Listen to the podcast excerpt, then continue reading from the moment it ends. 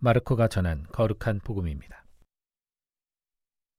그때에 예루살렘에서 내려온 율법학자들이 예수는 베엘제불이 들렸다고도 하고 예수는 마귀 우두머리의 힘을 빌려 마귀들을 쫓아낸다고도 하였다.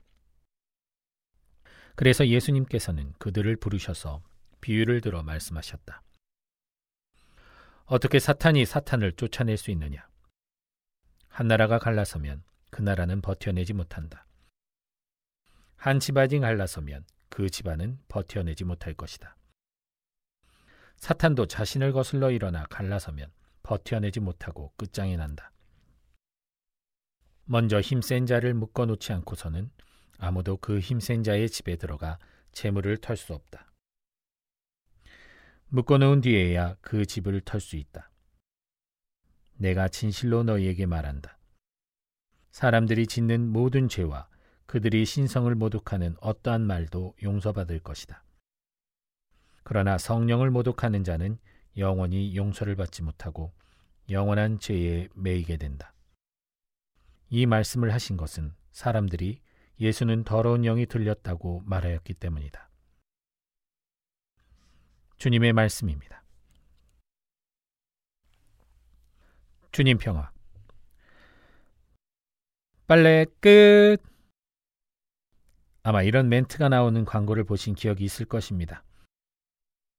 온갖 더러워진 세탁물에 광고하는 세제를 집어넣어 세탁하면 마치 새 옷처럼 깨끗해지고 그 상쾌한 기분을 이 세 글자의 외침으로 자축하는 것만 같습니다. 그렇습니다.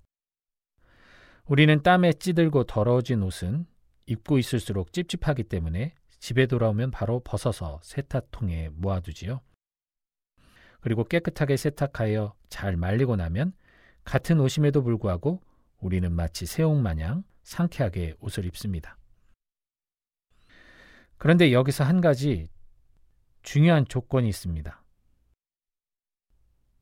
바로 그 옷이 내가 즐겨 입는 옷인가라는 것이지요.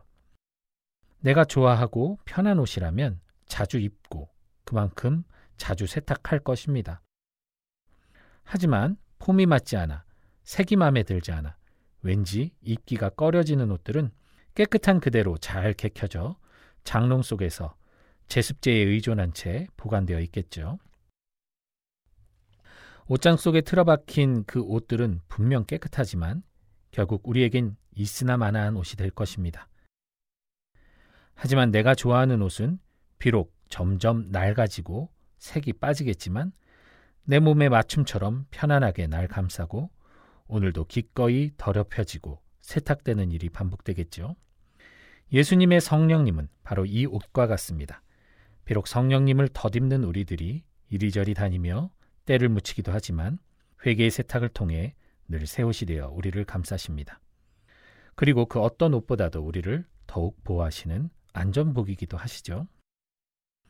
나의 잘못으로 다치더라도 덜 다치도록 그리고 우리 영혼이 안전하도록 지켜주시는 복장이시기도 합니다.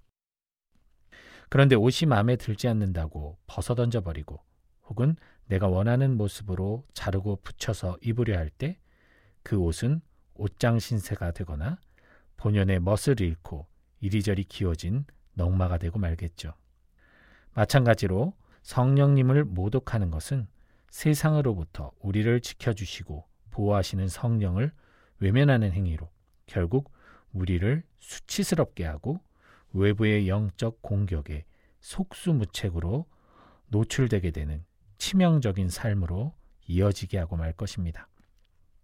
그러니 성령을 덧입는 데는 선택의 여지가 없습니다. 성령님은 그리스도를 믿는 모든 이들의 유일한 교복이며 가장 고급진 의복입니다. 하느님께서 천상 잔치에 초대하셨을 때 우리가 깨끗하게 세탁하여 입어야 할 예절복이십니다. 그러니 형제자매 여러분, 비록 우리의 부주의로 성령님에게 더러운 얼룩을 전해드린다 하더라도 회개의 세탁으로 늘 새롭게 믿고 덧입는 현명한 신앙인이 되시길 바랍니다. 성령 하느님, 우리의 보호자시여, 늘 우리와 함께 하시며 세상 누구보다 가장 멋진 의복으로 그리스도인들을 드러내게 하소서. 주님 평화.